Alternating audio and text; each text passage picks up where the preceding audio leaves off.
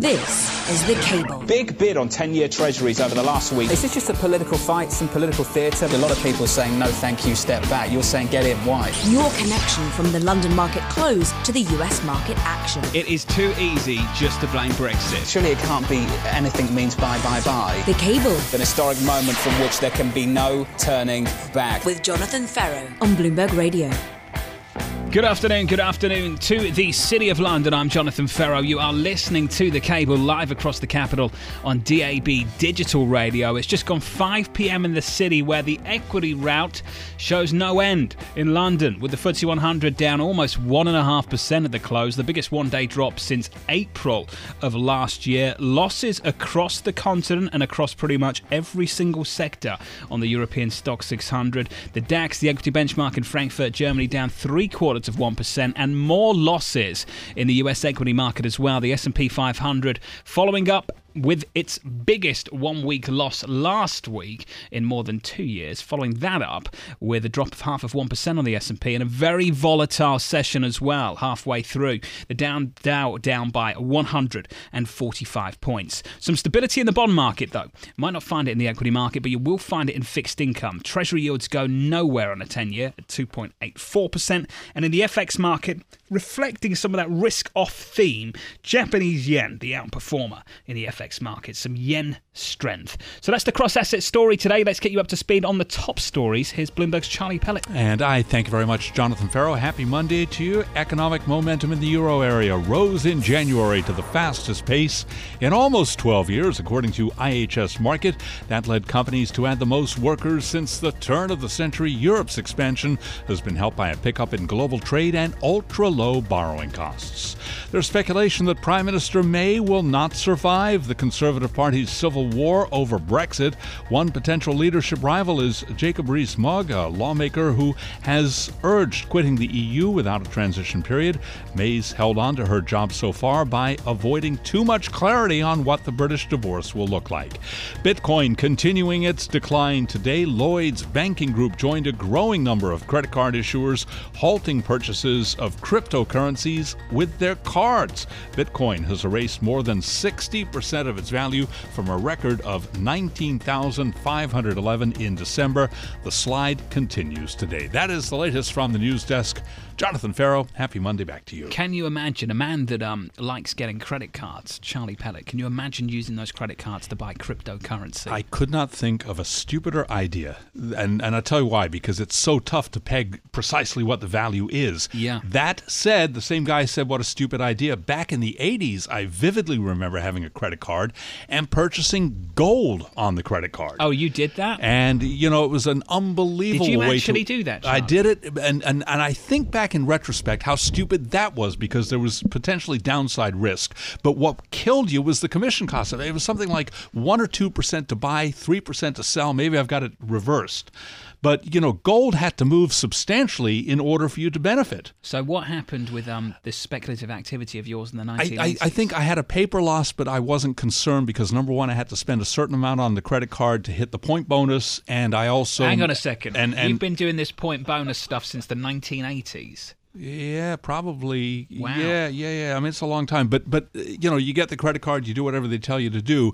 So even though I lost money on paper, it didn't bother me because I netted enough points that I thought it was worthwhile. Charlie Pellet. Separate topic. How much of the Super Bowl did you catch last Um, night? about five minutes. And what did you think of it? Not much. I watched the first play. All right. Um, they um, kicked the ball, okay. and then someone caught it, and then he ran up the field. What? And then someone came across and tackled him and took him out. And then I said goodbye to my mates, and I went up to bed and started reading. What what percentage of our UK listenership do you think watched the game? Um, I'd say I'm just going to pluck it out of thin air and say 25%. Uh, I think that's as fair a guess as any. I, I, I I've got, I've you got know, no idea. Yeah, I have no out idea Of our all. listeners, it, it could it could be even lower than that. I imagine in the population, it's a whole lot lower than that. Um, I, I'm just sort of put- putting numbers out of thin air. Charlie Pellet's great um, to have you with us. I'm going to ask Marcus Ashworth and Michael Hewson whether they watched any of the Super Bowl um, last night. Marcus, I was going to say uh, sell that number at 25. Um, no. And Not a minute? I think we all did uh, in the past and thoroughly sort of enjoyed it, but there's no way around uh, getting up on a Monday morning with about four or three hours sleep from I agree. it is not going to work for a game that we don't like that much. Michael Well, no, we, we like it, but just not at that time, and just so they could make it a little bit shorter than eight hours or however long it goes on for. Yeah, I'm a seller at 25 as You're a seller at 25? Yeah. Why is there always a market in everything we do, guys? Seriously. We do I'm just a living. I'm making up numbers here. I've got no idea what the makeup of our listeners are today and how many of them actually tuned in. See, I have to get up at five night. o'clock in the morning, so I'm with Uh, you. I had to do the same thing. I wasn't staying up to watch a game I don't particularly love. Um, Jensen, especially with the price action on Friday coming into Monday. Yeah. Marcus, walk me through the price action you're seeing on the screen today and whether we can take some comfort from the fact that, yes, the drama continues in equities, but the bond market's stabilised. Look, uh, I, I just think the bond markets are, are normalizing. They're doing exactly what they should be doing. It, it's been a remarkably long time for them to snap back to, to the real world. The U.S. Treasury two-year yield has been climbing um, ad nauseum, really, and the ten-year has been ignoring it. And then all of a sudden, it's not anymore off the back of that uh, average hourly earnings print in the payroll report on Friday. That's caused um, perhaps a slightly overreaction from the, the equity market, but that's got its own problems. It's been overbought for too long and needs to calm down. Yes, there's, there's excellent news coming through from the economy, but you know equities have run ahead of themselves, so they just got themselves to blame, really. I think that'll work its way out. A bond sell-off shouldn't and doesn't need to, in this circumstance, mean a long-term pain for stocks. For for bonds itself, uh, again, I just think it's a normalization of the curve back to being a, a steeper level than it should be. It shouldn't be looking at anything like a recession as it almost was for a while, uh, twos, tens. And um, I think, therefore, we've seen, particularly the reaction in Europe today, is just a, uh, a realization that yeah, you, if US yields bounce out, that, that Yeah. everyone has to follow them a bit. But reality, they're different stories. Uh, different strokes, different folks, really, in Europe and, and indeed in Japan compared to the US. I think it's worth reflecting on the fact that Michael, the best year in the bull market on the S&P 500 was one of the worst years for treasuries. It was 2013 where we had a real treasury market rout and, and the equity market surge. So as, as Marcus points out, high yields don't have to mean bad equity performance. no, they don't. But you have to put the equity market performance in the context of the rise that we've seen in US Treasury yields over the past two or three weeks. And last week alone, the 10-year jumped 18 basis points. You know, when was the last time you saw a move like that? I would imagine it was quite some time ago.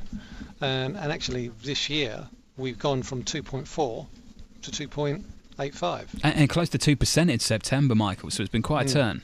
Yeah, it has. Yeah, so I mean, you, it's gone up nearly by 40%. So that sort of move you can't just dismiss.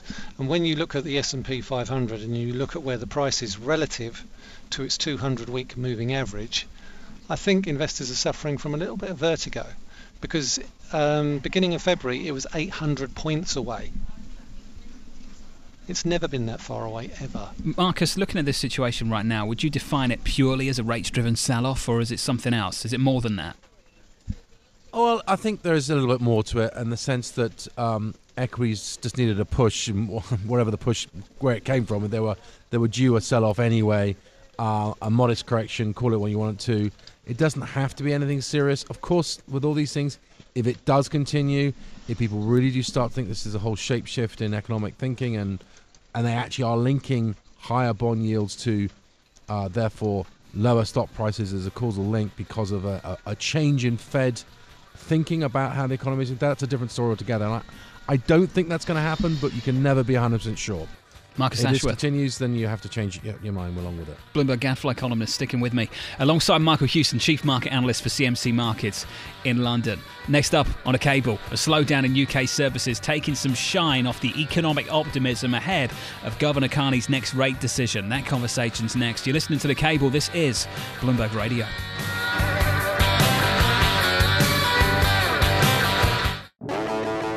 This is The Cable with Jonathan Ferro on Bloomberg Radio.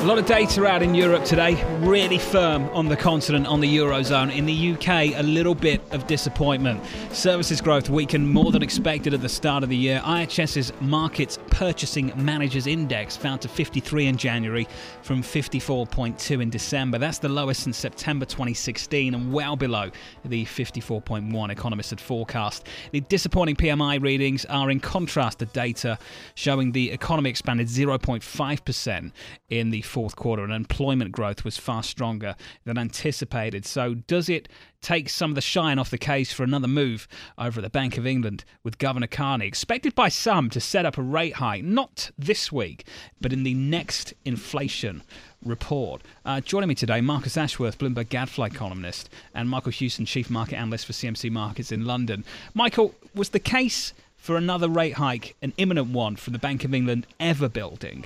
And if it was, what does the latest data mean? No, it wasn't. I didn't really expect that we were going to get a rate hike in May, and I still don't think so. And I think you have to look through this weakness in the January numbers because we saw a similar softening in the services PMIs at the beginning of last year, and then we got a growth acceleration as we went through 2017. But I am concerned about the rise in inflationary pressure, particularly in input prices that we've been seeing, particularly in the manufacturing sector that we saw at the end of last week, um, but also um, in the services PMIs as well. So I think Mr. Carney's got a pretty tricky tightrope to walk on Thursday in trying to temper rate expectations while not undermining the pound because I think one of the key reasons why inflation will start to come back to target yeah. will be the strength of the pound and it is up 18% over the last 12 months and that's got to have some form of effect but at the moment I'm not really seeing it in the input numbers. Marcus, what are your thoughts? And to, to Michael's point, this time last year we were trading around 125 on cable. We're now just north of 140. It's quite a change. Yeah, I was a big fan of Sterling buying Sterling around the 120 level. Um, I perhaps was a little bit ahead of myself trying to uh, say enough is enough around the 140 level. There's two schools of thought, uh, and I'm not quite sure where the Bank of England is. I don't think it knows itself, to be quite frank. I, I was of the camp that they shouldn't have raised rates in November, and really through this whole Brexit process, they would be smart by doing as little as possible until they are in control and knowledge of the full facts. However, um, they did clearly uh, move far too aggressively in August 2016, po- uh, post the Brexit referendum, chucked the kitchen sink at it, and they've realised that they had to take that back. They've tried to use language to suggest that that's not what they're doing in X and Y and Z, but uh, uh talk about productivity or some other rubbish. But um, if they come out uh, on the February 8th inflation report and are more hawkish and clearly out the case for another rate hike uh, perhaps as soon as, as May, some people even say March, then I'll be proved wrong in the sense that they yeah. do have a clear understanding. I will disagree with them still, but the point is is that the Bank of England has, has, has gained a, a, level of confidence and it wishes to uh, accelerate its uh, uh, its rate hike schedule. When, when, they did this in November, and their hike rates, they said they would be looking at two further hikes over the next three years. That does not suggest they need to do it uh, within six months, and I would be surprised if they did do that, but uh, as I said, I could well be wrong this one. It, it gives um, it does raise some questions though, Marcus. Why? We've got this sterling strength then. If you don't believe in the two hike story anytime soon at the Bank of England, at least you don't think it's going to come this year, then why is cable up to 140 when the well, politics it, is hardly improving either? It, it, it's very much dollar weakness, and you, yeah. and you, can look at it in, against the euro, against the yen, or against sterling. The dollar is weak, and that's what's the by the far the largest uh, part behind it. Yeah, there are some reasons uh, for sterling to be weak, uh, sorry, to be stronger against the dollar because of these changing rate expectations. Whether they play out or not, we shall see. And clearly, there is better economic uh, as someone said, we're in the middle lane, as supposed to be in the slow lane. Um, so, in that context, you can semi justify why sterling has gone up, certainly from 120 up to sort of the mid 130s. Um, the last bit, it's dollar dollar weakness. Don't possibly if you look against the euro or oh. trade weight index, yeah. sterling is flat as you like. Marcus Ashworth of Bloomberg alongside Michael Hewson of CMC. Next up, Jay Powell in the first day of his job as the chief of the Fed. This is The Cable with Jonathan Ferro on Bloomberg Radio. Good afternoon, good afternoon to the City of London. I'm Jonathan Ferro. You are listening to The Cable live across the capital on DAB Digital Radio. Bit of a vicious sell off, if you want to call it that, um, if you like your hyperbole. The equity market down by 1.5% on a FTSE 100 today. Biggest one day loss in over a year. We're down about 108 points. Losses across the board in the United States of America. The S&P down 8 tenths. The Dow down by one full percentage point. In the FX market, sterling weaker. It was south of 140 very briefly today. We're now just north of 140 at 140.17, down by almost three quarters of 1% as we await Governor Carney's news conference this Thursday as the Bank of England delivers the inflation report. Governor Carney doing his thing in the United States. Chair Yellen is out, Chair Powell is in. Chairman Jerome Powell sworn in as the chairman of the Federal Reserve. He's inheriting a US economy in its third largest expansion on record with unemployment and inflation near historically low levels. To discuss the challenges ahead for Jay Powell, Marcus Ashworth, Bloomberg Gadfly columnist, and Michael Hewson, chief market analyst for CMC Markets in London. Michael, there is a narrative out there that the new Fed chairman is a lot like the old Fed chair. Do you subscribe to that narrative? I think so, yes. And uh, well, you know what a what a great birthday present it is for Mr. Powell on his 65th birthday or the day after his 65th birthday. He's walked into the job and he's just seen the Dow Jones drop 600 Nice little sell-off for him. Yeah. and then a little bit more. So, um, yeah, I mean, the Fed's there to promote price stability, financial stability. I think, though, it's going to be less about Mr. Powell and more about how the FOMC views the burgeoning economic recovery in the United States and whether or not these wage rises that we saw in December and January are the thin end of a wedge that pushes wage growth through 3%. Because if it does prompt the Fed to push the Fed funds rate up quite significantly over the next 12 months, he could come into conflict with the White House. So let's start with the markets. You mentioned that, and then we can deal with the, the economics and the reaction function of the Federal Reserve. Marcus, as far as the markets are concerned, is there anything in the price action of the last week and a little bit that should push the Federal Reserve to, to be a little bit more cautious about the next move? No, um, I think that the 2.9 print of the average hourly earnings is going to be um, a, a level of confidence which will make them nail on three um, rate hikes this year. Uh, and I think whether they go for a fourth, which is entirely possible, is really quite. Uh, Mr. Powell has to make a decision how he wants to come out of the gate here, calming things down, um, giving the market something to believe that he has something of the Janet Yellen in him and predecessors like Bernanke, um, i.e. the put there that, that is always there if markets have a bit of a wobble, or whether he wants to set out at stall and say, look, we need to crack on with, with uh, controlling inflation here because the economy is going great. You know, is he his own man? Is he is he sort of uh, Yellen Mark II, or is he a Trump puppet? And that's what I think. Big question, Marcus. Mer- Mervyn King wrote a Bloomberg View article very Yeah, recently, the former Bank of England governor, saying the biggest job he's got is to defend the independence of the Fed. Would you agree with that? Yes, and, and his biggest piece of advice was to uh, to read lots um, and, and and do his own homework, which I, I think uh, Jay Powell will do that. I think he's um, not quite so reliant on uh, econometric models as, as maybe his predecessors have been. I think that's a good thing. Therefore, he should be a stable uh, hand in a crisis. I think that's what uh, President Trump saw in him. But you know, we're not in a crisis here. We're just in a little testing moment, and it'll, you know, he's not set to speak for, for the next few weeks. But uh, Yeah. even when he does, um, you know, he's going to needs to set out his stall as to what type of person and what type of Fed he wants to see. And I, I think the, the simplest thing and most logical thing will be continuance and act very Janet Yellen like uh, from the start. I think that'll that'll calm things down. So I don't think he'll read too much into these things, and I think he'll he'll try and give an em- emphasis of um, a Fed uh, on a very clear and well telegraphed um, pace, and that that is what Yellen's legacy has been: is that she has managed to take from the um, doubting that we all had about Bernanke whether he would ever really get round to raising rates. She's managed to switch to a Fed which over the last year has become totally priced in by the market, and the market's very confident what they're thinking and why. Is this a predictable Federal Reserve for you, Michael Hewson, or has it become more unpredictable? I think it's well, it's predictable in the context of its guidance over the course of the next 12 months. But do they have to raise rates more than three times this year? Couldn't they accelerate their um, balance sheet reduction program is another way of maybe pushing up um, pushing up rates. It well, doesn't ask- necessarily have to be. You don't necessarily have to use the rate option, do you? Well, let me ask another question. Is it their job this year to actually tighten financial conditions? Because they've been able to hike interest rates and have this really counterintuitive response to the market where financial conditions have loosened, even though they've been hiking interest rates. Michael, do they hmm. become more cautious about that, especially if we get that inflation surprise and it does actually materialise?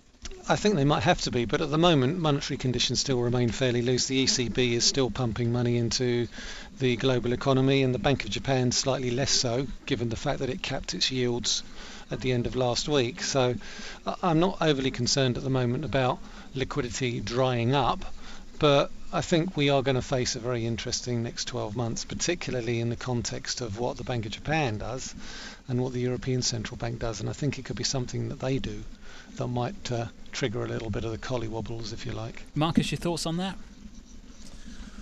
Oh, I don't know. I mean, I think uh, uh, either way, I'm not sure. What I would say though, what I would say though, John, is that we do need to see this market correction, and I'm looking at the U.S. markets, and for me they are still too frothy, and I think we could do with a decent shakeout because I think at the moment investors have become far too complacent about the upward trajectory in U.S. markets. But where do you see the complacency more so, Michael? In, in equities or the bond market? Oh, in equities, equities every day of the week. Yeah. Yeah, I mean, uh, you you look at the way the market reacted last week. Bearish key week, bearish key week reversals on the S&P, the Dow, um, and that suggests to me that we could well see further losses. Um, nothing, you know, nothing too drastic, but certainly at least another five percent.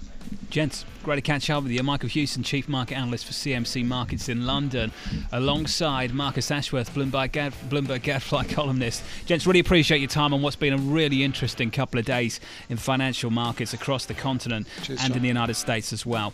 Next up on the programme, Chair Yellen's final act. It was to uh, tell that Wells Fargo couldn't grow anymore by capping their assets. Um, a big shake-up in financials in the United States. We'll have a chat about that next. You're listening to The Cable. This is Bloomberg Radio. This is The Cable with Jonathan Ferro on Bloomberg Radio. Good afternoon, good afternoon to the City of London. I'm Jonathan Ferro. You are listening to The Cable, live across the capital on DAB Digital Radio. It's just gone 5.30 in London. The FTSE 100 suffering one of its biggest daily losses in well over a year.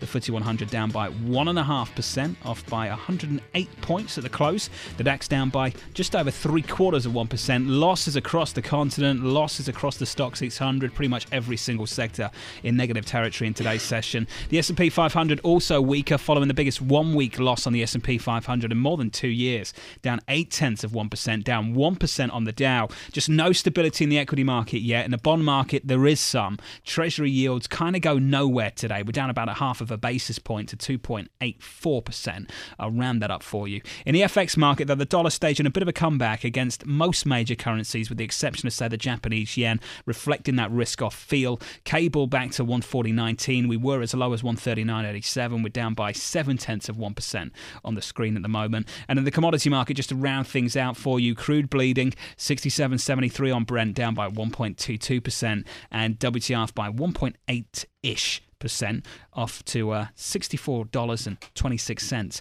So that gives you a cross asset feel. Let's get you some top stories, shall we? And say hello to Bloomberg's Charlie. And I thank you very much, Jonathan Ferro. Economic momentum in the euro area rose in January to the fastest pace in almost 12 years, according to IHS Markit. That led companies to add the most workers since the turn of the century. Europe's expansion has been helped by a pickup in global trade, along with ultra low borrowing costs. There is speculation that Prime Minister May will not survive the Conservative Party's civil war over Brexit. May has held on to her job so far by avoiding too much clarity on what the British divorce will look like. Bitcoin continuing its decline today as Lloyd's Banking Group joins a growing number of credit card issuers, halting purchases of cryptocurrencies with their cards. Bitcoin has erased more than 60% of its value from a record $19,500 in December. Rival coins also retreating today today. Ripple losing as much as 14%. Ethereum and Litecoin also weaker as well. That is the latest from the news desk. Jonathan Ferro, back to you. Charlie, thank you. For our listeners just tuning in, Charlie Pellet admitted that he's been doing this credit card thing since the 1980s. Well- um, and that the um, the new generation, the millennials, are buying Bitcoin on their credit cards. Charlie was buying physical gold on his credit card.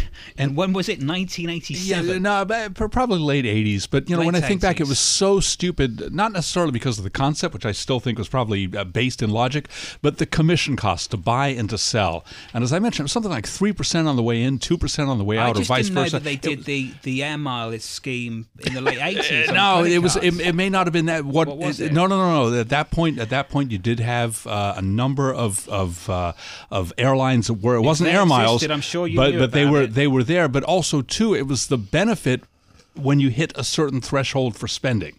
So a person of modest means could go ahead and spend five thousand dollars on a credit card, which you wouldn't typically do in everyday purchases. But Which you you, could, you could you could buy a nice car back in the 1980s for five well, thousand yeah, dollars. exactly, exactly. So But anyway, you, but were that's buying gold instead. yeah, you know, I did it once. What twice. did you get though once you spent five thousand dollars? What did you get? Yeah, it's probably you know like enough points to get a uh, couple of hotel rooms or something, or, or you know like today, uh, nothing has changed substantially, but it was also getting money back, you know, a hundred dollar bonus or a couple of hundred bucks. I mean, I mean, I remember vividly back with Pan Am, they had a Yeah. scheme where you could go ahead and if I could convince you guys to get the credit card, I would get a round trip. So what I would do is instead of convincing you, I would pay your annual membership fee for the American Express card to get the free trip on Pan Am to London. Oh my god. right? So that way, but it was one hundred and fifty dollars out of Oh, that it was, is so good. But it was one fifty out of pocket for a ticket that at the time was probably three hundred bucks round trip, four hundred bucks. So you get the card, I'll pay up front, I get the round trip ticket. I could spend the whole day listening to Charlie Pellet stories, but I know I know you've got to go and do like news bulletins for half the world um, over the next couple of hours. I love doing so, that. I know you do. All right. So I appreciate your time. My absolute pleasure. Thank sir. you, Charlie. Yep. Always great to catch up with you. Um, can I just take a moment to welcome back Bloomberg's Lisa Abramowicz, who was off all last week being really lazy, um, has decided to come back. As per always. Yeah, I just decided, you know, I don't want to get out no, of bed No, you were this very week. poorly. You were very poorly. Um, I, I just heard you say "ah," and I thought I'd um, get you back just quickly. Aw. But no, thank you for Yeah, coming in no, today. of course, my pleasure. Are you, so are- happy are to be you mu- are you much better? I'm I'm totally better. Good. Yes. There is a really bad flu going around, and it's serious stuff here in the United States get of America at the flu moment. shot. It- Get a flu shot. but it's the, I understand that it's a different strain Yeah, of it won't and the flu protect you. shot is not going to protect you. it's not going to protect you, but get it anyway. Why? just to make yourself feel Just, just good. If it could reduce your chances a little bit. I've got or- Tom Keene in the radio booth every morning at the moment, Vince, coughing his guts up. Oh, good so for I, you. so I'm having like full doses of vitamin C as soon as I step out of the radio. I have to go use his uh, desk right after Are you, he are you on his? and Oh, I'm you're sitting like in the looking same for spot. the wipes. Yeah. So he he got you ill. That's a great. No, diet. no, no, You just go around from studio to studio, catch what everybody has, and then you don't eat for a week. Seriously, that's basically it. That's basically it. I mean, a Lisa great looks diet. amazing. That she always does, but she's, Lisa always looks fantastic. but she's looking especially All right. amazing Yeah. now. If You we guys lost a few kind. she, pounds. she's like, shut up and talk about markets. Markets. Let's talk markets. Back to airline miles. Behave yourself, Vince. This ain't the 1980s. All right? It's 2018, and Lisa wants to talk about stocks. Wells Fargo. Hammered today, Lisa. Hammered. Um, was this a parting shot from Chair Yellen? A- And just walk me through what the Fed did, and let's take stock and think about what's actually going on here with the Federal Reserve. Well, see, this is a little bit confusing because all of the information about Wells Fargo came out a while ago. So why now? And I think that this is the big question. Uh, why did Janet Yellen do this on her way out? Uh, they had been looking at a review, and this is really a review of the board, right? And, and the leadership at the very top of Wells Fargo. Uh, and basically, it's an accusation that they really did not clean house, they didn't do enough, and that they would not be allowed to expand until uh, they showed further progress. Although further progress will be evaluated by the Fed, and there's been a changing in the, the guard. So there's a question of does this sort of start a new path for the Fed where they're going to uh, take an even more aggressive role in bank regulation, or is this just a parting shot of Janet Yellen uh, as she as she leaves? And and also why now? Again, I, because they have taken some some some measures. Yeah. basically, this is saying it's not enough. And frankly, your leadership isn't good enough. And, and let's be clear here this isn't a small company, it's a $300 billion bank. And today alone, it's down $22.6 billion in market cap. It's down like 8%. It's a huge move, Vince. And to Lisa's point, is it a parting shot from Chair Yellen? Many people thought that she'd signed her resignation letter shortly after, and I think it was actually during Jackson Hole where she wrote that big speech about financial stability. It was a big speech about regulation, financial regulation, and she was endorsing the current regime basically. And for many people, that is not what this administration wanted. So, is this a parting shot from her? One and two, is this something that endures or changes under Chairman Powell? Well, I think it's uh, it is a parting shot of sorts. You get with Fed officials and and the like. I mean, I remember distinctly when uh, Lagarde was uh, the finance minister of France, and then she changes over to take over the IMF. And, and about a month before she makes the move, the banking system is sound, everything's totally fine. Day one at the IMF, the banks are in trouble. They're well undercapitalized. Well, it's like Yellen in her first apart. interview. Stocks are overvalued, so is real estate. Now, to be fair, she said it as the Fed chairman as well. She did, and she said they're they're not they're high she said. They're not overvalued. She said they're high. So I think you get long, you, you have people in situations that can't say what they really mean. Yeah. And once they get the shackles taken off, it's like, thank God I can say It's a position of massive responsibility it is. To, to, be the head of the Federal Reserve. Guys, great to have you with me. Uh, a lot to navigate through today. Vincent Cignarella, our global macro strategist for Bloomberg, will stay with us alongside Lisa Abramowicz, the host of Bloomberg Markets Radio, who I'm really pleased to say is fit and healthy and back with us in the radio studio. You're listening to The Cable. This is Bloomberg Radio.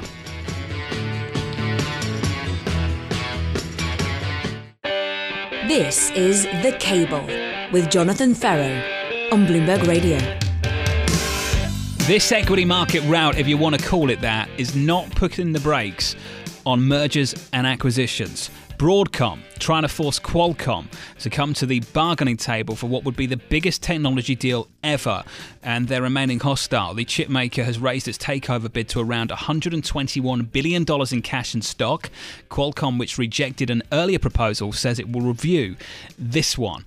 Um, Lisa, I always like to use just the price action in stocks as the story to tell of what is happening. Now, Qualcomm is trading at $63.60. The previous offer by Broadcom, I believe, was $70. The new one, I believe, is about $81 a share. We're trading nowhere near the offer price that Broadcom is offering to stump up. That's the market screaming, we don't think this deal gets done, isn't right. it? Well, there's a big question of whether Qualcomm will sign off on this, right? I mean, it, there's been enough resistance, so there's a question now. Though I don't totally understand why uh, they would reject it. And I was talking eighty-two dollars a share. I should correct myself. Eighty-two dollars a share. Yeah, yeah. Um, is the I, offer. I, don't. I don't understand why Qualcomm wants to remain independent. I was talking with Shira Ovide of Bloomberg Gadfly earlier about this, and she was saying that Qualcomm has this grand plan to basically uh, be a master of the Internet of Things, of sort of the the sort of synergy between your phone that's synced with your connected chair, with your car, with whatever other uh, devices that you have, and that there are going to be so many more chips in just your everyday life, and they want to be a part of that. But I don't understand why them solo uh, is, is better than together, especially given the fact that Apple is uh, designing more of their chips and trying to make more inroads there, so they don't have to outsource the business to the Qualcomm and Broadcoms of the world. So, for anyone that's not been following this closely, in the semiconductor space, there is this massive amount of M&A taking place, and literally it's deal on top of deal on top of deal on top of deal on top of deal on top of deal on top of deal. Four, uh, four companies becoming one. Yeah, essentially, and four companies that still haven't closed previous deals. So, before Broadcom can buy Qualcomm, Qualcomm is actually in the middle of trying to execute not a small acquisition, but a $47 billion purchase of a company called NXP. Um, NXP shareholders arguing that Qualcomm's $100 share offer must be improved. Um, Broadcom saying the deal needs to either be concluded at the current price offer or be terminated for the deal above that to go through. And I've been asking the question for months now, Lisa when will these companies just focus on the deals they've already agreed to before they start piling up more deals? Right, and so we can actually see what they look like, what's their culture, and uh, you know how are they going to navigate the integration of the different cultures. Look, I think that there's a lot of concern right now. First of all, with Broadcom and Qualcomm, uh, there are some litigation issues that uh, certainly Broadcom needs to clear up with its main uh, client. Um, but I, I think that, that the larger issue here is you know, this is a tough business. It is expensive. Scale is the key to surviving and thriving, especially as you get companies like Apple looking to do more of the work themselves. Yeah. Uh, so, you know, because it is a scale business, they're all trying to get as much as they can. And at what point are regulators going to step in? And I, do they care? I honestly don't know. I mean, I asked the question today whether this was the Valeant of the semiconductors industry. And you know, obviously, for anyone that doesn't recall, Valeant was in the healthcare industry and they went around buying company after company after company after company. And Ed Hammond of the deals team pushed back quite rightly, said this is different because whilst the strategy might look the same, ultimately what Valeant did with the companies they acquired was strip them, cut costs, make them more efficient, and do so aggressively. And if they get hold of Qualcomm, Qualcomm has such a big R&D division element to the company. You have to keep the people. That's ultimately what you're buying. It isn't going to be a stripping asset story. Well, and, and, there's a scale story here too that's different than Valeant because Valeant just basically uh, assumed a whole host of different pharmaceutical arms, uh, so there isn't the same kind of scale aspect that you're going to get here. Guys, really fascinating stuff. The uh, the M&A activity just not pausing, even with this big equity market move we're witnessing over the last couple of weeks. Maybe there's a signal in that. Lisa Bravett sticking with me alongside Vincent Cignarella of Bloomberg. Next up on the program, we'll bring you the week ahead and talk about what's happening in global markets at the moment, not just in equities, but some of the resiliency and stability that we're seeing elsewhere. That's next. This is The Cable with Jonathan Ferro on Bloomberg Radio. Good afternoon. Good afternoon to the uh, City of London. I'm Jonathan Ferro.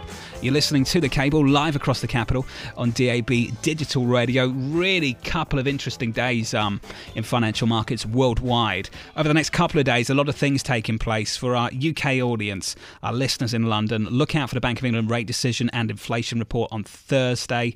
Then on Friday, we get some UK industrial production data as well. There are a couple of things to keep an eye on in the United Kingdom. As far as the market action is concerned, I've got to say the dramas and equity don't see much of it elsewhere. Lisa, to your world, to the world of credit, do you see much drama in credit compared to, say, the equity market? No. in a word.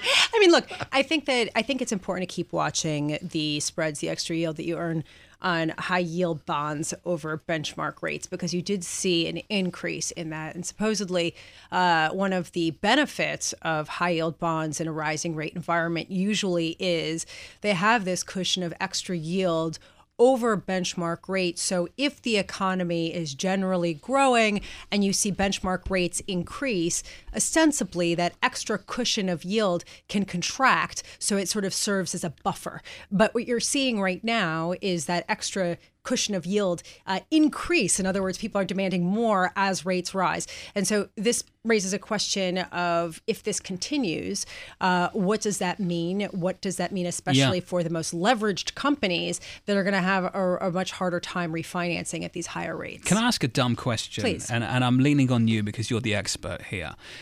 If spreads are still tight, but ultimately, you're looking at a spread over treasuries, and treasuries have moved like 15 basis points in a week. Isn't that masking a sell off overall in high yield credit? And what I mean by that is you can say that spreads have remained tight, but ultimately, the whole universe has just lifted up 15 to 20 basis points, right? Absolutely. So the question is, do you see that extra cushion shrink? Does it stay the same? If it stays the same, that means that borrowing costs are still rising, yeah. right? But if it's and then it just means that it's not absorbing. Or what you're seeing right now, you're seeing the extra cushion increase as well. So you're seeing the extra yields that is being demanded of these companies rise in tandem with the rising rates. So that's a double whammy.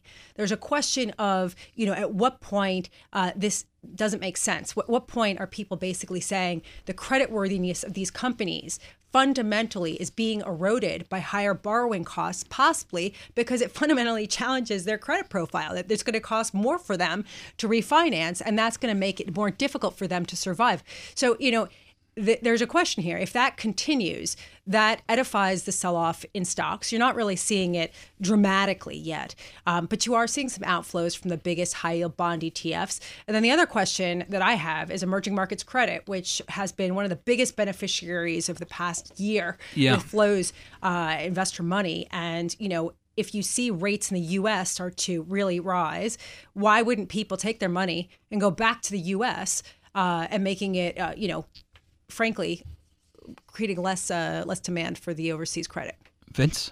Well, they, they will come back to the U.S. when real yields approach a level that's attractive to them. When do we have Are we there yet? not yet. No, we're be, we're dealing with two issues. Sound like a child in the back of the car, then, Vince. Yeah, and we're not except, there yet. Except we're like 25 years ago, it was about destination, and now it's about bond yields. the bond yield. the, the the issue we're dealing with, the, the issue that foreign investors, international investors are dealing with, we're dealing with an oversupply of treasuries. We're dealing with it from coming from the the budget deficit. We're dealing with it with potential infrastructure build, which is going to increase the deficit, and we're dealing with it from the Federal Reserve, which is exiting the balance sheet. So all of this is hitting a market that's just it, it's being saturated essentially. So with that, with the with the stock market coming lower as Yeah. as investors are selling the dollar to hedge their U.S. assets, is that pressure is going to continue until we reach a level in yields where foreign investors are willing to accept the risk that their capital losses will not be eroded. Okay, so let's step back and take stock of everything that's happened in the last few days. Vince, is there anything to be concerned about at this point, or is this actually quite healthy that we're finally getting markets to, to operate as normal? I think we're just seeing a healthy correction, as as Janet Yellen said. Valuations are high. Um, you know, someone was telling me just this morning that the current valuations of the equity market, or prior to this big sell-off, were something like 25 times earnings. That's similar to what they were in 1987, before we had a 20 odd percent correction. So, to see a correction is is is totally totally normal. The question is what becomes a correction and what becomes a, a massive sell-off. I, I don't think we're in the major sell-off situation unless we lose significant or I should say further lose credibility in the current administration in the US government. Lisa, another question I've got for you is what would it take for the Federal Reserve to look at this situation and say, we need to take a step back? Um, clearly, it's very early days. It's an equity market move that amounts to not even 5% yet. But but at some point, do you envisage a situation, a bite point, where the individuals at the Fed say, don't like what I'm seeing in markets? And and where does it need to come from? Does it need to come more so from credit than, say, equity? You know, look, Jay Powell has a really tough job. He's got a much tougher job than Janet Yellen does, and some some could argue. Um, I think that the, the the problem here for them is that they're not just dealing with, you know, stock prices and bond prices. They're dealing with actual signs of inflation for the first time since the crisis, right? I mean, you got uh, that hourly wage read on Friday, which some people think of as not a game changer, but certainly something that changes the equation somewhat dramatically. So, if the Fed were to not move as many times as perhaps the market's pricing in right now, uh, simply because the stock market was selling off or bond yields were going too fast, they risk getting behind the curve with respect to inflation if what we're seeing with respect to hourly wages and other signs of inflation are real and have have longer legs. Yeah. So it's it's it's a very they they are they're facing a tough tough period right now. Guys, really appreciate um, your time this week. Hopefully, you can come back and see us. Vince, you're busy this week. I understand. I'm, I'm This- actually uh, I'm, I have I'm on vacation. As you, you're going to Good for you. Where are you going? going to Scottsdale. Are you? Who with? My girlfriend. Nice. Sit in the sun, play a little tennis. Good. I'm, I'm a little bit jealous. Have fun. I'll- I'll Think of you- us. I'll send you a few pictures. Uh, log into the Bloomberg and you know, send us a postcard. I, I'll, I'll, I'll check read it out on air. All right, Vince, thank you. Lisa's going to come back when she can. Um, now she's fit and healthy. We're going to make sure she's on all the time. Vincent Cignarella, global macro strategist for Bloomberg. Lisa Abramowicz, host of Bloomberg Markets, right here in the United States on Bloomberg Radio. This is Bloomberg Radio. This is the cable.